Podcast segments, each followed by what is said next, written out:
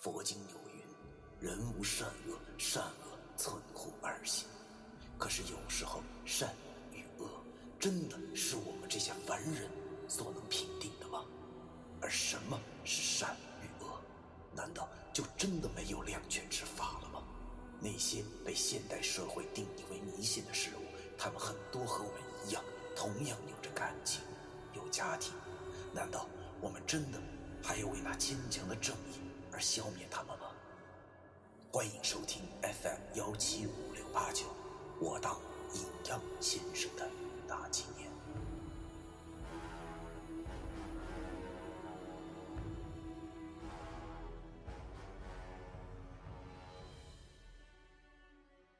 第一百三十一章：夜探校园。刘雨迪有点纳闷对我说：“是啊，挺大一块地呢。听说过两年那儿就要盖新楼了，那儿那儿挺脏的，上舞蹈课的学生没啥事都往窗户外头扔垃圾。”我一听小丫头这么说，心里就慢慢的想：这些学生。每次打架都是在那个楼前，而他们打架的原因多半都是脏东西在作祟。虽然我不知道老易的手表为什么好像受了干扰一般的时灵时不灵，但是我现在敢肯定，这学校百分之一百二有问题。他大爷的谢边，也不知道是为什么，竟然把我俩引到这儿来干这份苦差事。但是我知道既来之则安之的道理。就当是一种经历吧。既然我和老易都有时间，就尽量为这学校出了这祸根儿。他大爷的，就是没报酬。想到这里，我自嘲的笑了一下。貌似我哪次都没拿过报酬。当然了，除了上次那二百五以外。但是，我每次干这种事儿，似乎都要给自己找一个理由，因为人都是自私的。没有理由的事情，我是不会去做的。这次又是什么理由呢？为了校园的和谐，太牵强了。就算是为了我这个小妹妹的安全吧，她在这读书，这个理由应该就很充分了。想到这里，我转头望着老易，他也看了我一眼，点了点头。看来这老易天然呆还是有时间性。现在的他竟然也懂了我的意思。既然那楼没问题，那问题一定就出在楼后的野地里。看来晚上我俩又要熬夜了，他大爷的！一想到晚上也许会有战斗发生，而且我和老易还不知道那是个什么东西，所以为了保险起见，我俩都强迫自己吃了些东西。不过说实在的。我俩还真有点受不住这太油的菜。别看那刘玉迪吃的满嘴流油，好像十分香的样子，等我夹起那五花肉炖土豆放嘴里时，一股肥肉的油腻顿时传来。但是毕竟我也不是啥娇气的人，可老易就不同了。他看我夹起了肥肉放在了嘴里，嚼的还挺香，就学我也夹了一块。我记得《天下无贼》里有一句很经典的台词，那就是“不是我喝的，你就能喝。”本来老易今儿下午就是晕晕难受，这一口大肉可是要了他的命。只见他捂着嘴就往厕所跑去，我叹了口气，心里想到：“哎呀，哎呀，看来天然呆还真是没法治啊。”刘雨迪见老易忽然跑了，问我：“小菲菲。”老易没事吧？我苦笑着说：“没事，天然呆，偶尔发作。因为老易这人十分的好相处，所以一天不到，刘雨迪已经把他当好朋友了。他见老易如此可爱，也不由得捂嘴乐了。不知怎么的，我忽然发现这小丫头一笑真挺好看，让人觉得很温暖的笑容。”要说我俩其实也算是青梅竹马了吧？虽然东北没有青梅，而小时候我俩只见过猪和马。哎呀，记得那时候我每次去碾子山，都和他往大山里跑。小县城里出生的我，一到山上，真是看啥都新鲜，因为总有些未知的事物等着我去发现。想想那个时候，还真是无忧无虑，和这小丫头跑在山上找山里红这种野果子吃。说到这种野果，想想我又馋了。我又不知道它学名叫什么，但是就是十分的好吃。不大点的果实，酸酸的。我记得山里红这种野果是长树上的。那座大山后有一整片山里红的树林。秋天的时候，果子成熟了，那山后的就是一片火红，看上去漂亮极了。我记得当时的我死拉笨的，不会爬树。每次都是这小丫头三两下的窜到树上去，然后掰断一截树枝再下来和我一起从那树枝上摘果子吃。小时，这小丫头就相当的能吃，我吃了十几颗后就酸的吃不下了。但是这小丫头每次都能把那截树枝上的果子吃完，然后我俩就躺在树下，地上都是树叶，软软的。秋天的山上不冷。吹来的风都带有果子味儿，感觉舒服极了。记得当时他总跟我说：“说长大了就对付着嫁给我得了。”老头证明这是真的。这是当时我还是个狗屁都不懂的流鼻涕小孩那时我的眼里，结婚就和过家家差不多。我记得我当时跟他说：“我才不娶你呢！你怎么能吃？”我长大了要娶杨玉英，这也不能怪我，因为当时很多的男孩都是和我一样的愿望，在电视里看见杨玉英，感觉她简直是太漂亮了。于是，我小时候的理想就变成了两个，一个是当国家主席，另一个就是娶杨玉英。他每次听我这么说，都会跳起身来，指着我的鼻子说。你要是再说我能吃，我就揍死你！小时候我的脾气也是挺犟的，这话赶话，难道我还怕他不成啊？况且他还比我小很多，于是我当然就又重复了一遍。不出意料，接下来的大树下就会上演一出自由式搏击。你别看这丫头瘦，她的骨头里还真的全是肉。每次被揍哭的那个人，竟然都是我。主要不是我太面，而这小丫头的王八拳实在是太厉害了，完全没有任何的破绽。本来啊，那都是很多年前的事儿了。今天不知道是怎么的，看到他的笑容，忽然就又想起来了。想想小的时候，真幸福啊！不用为自己的名儿发愁，只是希望能快点长大，娶杨玉英。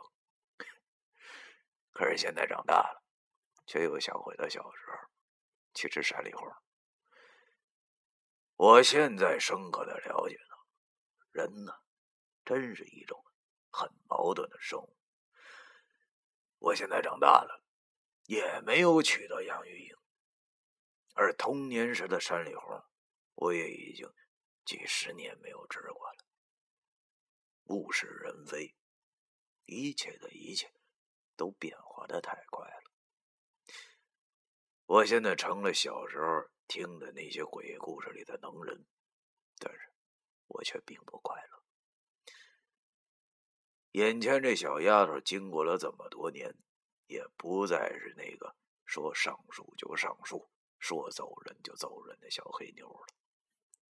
虽然还是很活泼，但是已经有了一丝恬静，而我现在也应该能大过他了吧？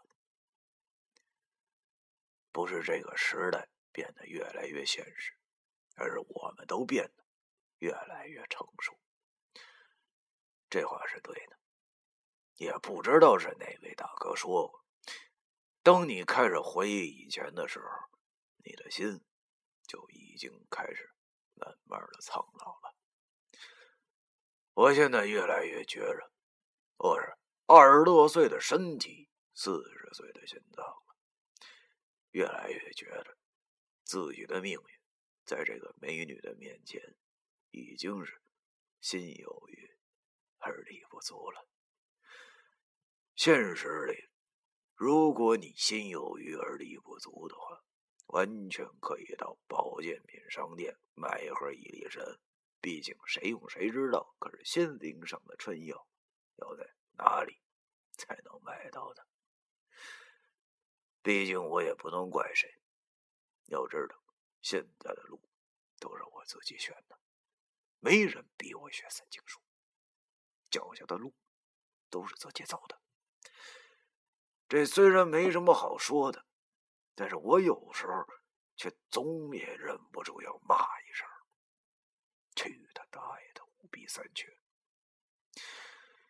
想到这里，我又苦笑了一下。好不，这是我的专用表情一般。刘雨迪看着我，竟然傻笑了起来，便问我：“你笑什么呢，夏菲菲？”我望着小丫头，微笑的说：“ 没，我我只是想起了咱俩小时候的事儿。”刘雨迪望着我，忽然坏坏的笑了一下，然后对我说。你难道是在想咱俩小时候上山玩的事儿吗？啊？嘿，他怎么会知道呢？我有些吃惊的看着他，然后对他说：“哎呦，你怎么知道的？”啊？刘玉迪吃饱了，他拿出了一张餐巾纸，擦了擦小嘴儿，然后笑着对我说：“哈哈，不告诉你，天机不可泄露。”我有些纳闷了，又想起年前火车上那半条青菜虫了。难道真是巧合，还是女人的第六感呢？老爷过了一会儿回来了，我见他的脸色相当之差，心里为他默哀。倒霉的民间科学家看来是吐利索了。饭后，我和老易送刘雨迪回寝室后。便走出了校门。这时才六点多，天刚刚暗下来。我琢磨着老易不舒服，今儿就别让他去了。谁知道他听我这么一说，竟然急了，说啥也不让我自己去。他说：“怎么的？你瞧不起你哥我？这点小事算个屁呀！啊！你要是再让我走人，我就跟你翻脸了。”我望着老易，我知道。他是怕我自己去会有危险，他就是这么一仗义的人，或者说是一个仗义的天然呆。于是我也不知道再说什么。学校旁边都有药店，于是我俩先去药店买了点胃药，因为我俩按照照例要抽时行动，便又找了家小旅馆落脚。老易吃了药后就躺床睡着了，我望着熟睡的老易。苦笑了一声，这老小子睡得还挺快，难怪宋丹丹老师在小品里面曾经就说过：“没心没肺的人睡眠质量都高。”也就我这小心眼的才睡不着觉吧。小翠，我要抑郁了。于是我悄悄的走出了旅店，旁边的商店里买了个笔记本，回到了旅店之中，画起了符。因为不知道晚上还有什么事发生呢，多准备点符，自然是有利无害。直到凌晨两点左右，我一共画好了二十张符。对这速度我还算是满意，看来本事见长啊！因为这种小旅店都是二十四小时营业的，所以我就到大厅来买了两碗泡面和香肠之类的东西。毕竟等会儿要出门，现在先补充一下体力是必须的。回到屋子里，我摇醒了老易，告诉他时间快到了，起来先清醒清醒。还好他睡了一觉后感觉好多了，不恶心了，胃口也恢复了。吃了泡面，我俩又休息了一会儿。老易从随身的小包里掏出了二十四轴透明灯，对我点了点头。我俩开完眼后便出门了。外头很冷，路灯还亮。我俩叼着烟潜入了校园。要说夜里的大学校园还真挺瘆人的，特别是那种很大的大学，路灯根本就不够用，有的地方根本他就照不到。幸好我和老易已经习惯了这种环境，也就没有什么顾虑，直接往西校区的那个僻静的小楼走去。今晚是阴历十四，却是阴天，云彩遮住了月亮，夜幕下的小楼一片漆黑，四周静得吓人，只能听见我和老易两人啪嗒啪嗒的走路声。老易见天黑了，便点亮了小蓝灯来照明。我俩绕过了那栋小楼，果然，小楼后头杂草丛生，是一片很大的野地。由于这是初春，草木还没有冒芽，所以这抬眼望去，满是极其的枯草。看来应该是平常没人来的关系吧。我和老易走进了这片野地，老易仔细的盯着自己的改装表。而我也开始集中精神，生怕漏过一丝的杀气。这里确实如同刘玉迪所说，十分的脏，草地里都是垃圾，满是可比克的包装袋、康师傅的盒子、用过的带护翼型卫生巾等，这简直就是他妈一天然的垃圾堆。这还好是春天，没什么味儿。这要是夏天，苍蝇什么的得嗡嗡可是我依然没有感觉到这里除了脏还有什么不妥。很显然，老易也是。小蓝灯的照应下，只见他皱着眉头对我说：“老崔呀，不对呀，是不是咱想错了？这儿没什么不对劲儿啊！”我心里暗自的着急。他大爷的！难道我和老易今晚又白忙活了吗？可正当我和老易两人觉得有些丧气的时候，忽然，这一片草地的某处传来了一声小孩子的笑声。我和老易两人都是一哆嗦，我俩都没听错，确实是小孩子的笑声。可是要知道，这是什么地方、什么时间呢？怎么可能有小孩子笑呢？顿时，我俩除了感到有些瘆人之外，竟然还有些欣喜。他大爷的，应该是没错了。于是，我和老姨顺着声音摸了过去。走了大概两分钟后，一片小空地出现在了我俩的面前。那空地周围没有杂草。在老易的小蓝灯照影下，我俩看到了那空地上有一口砖头垒起的水井。第一百三十一章完。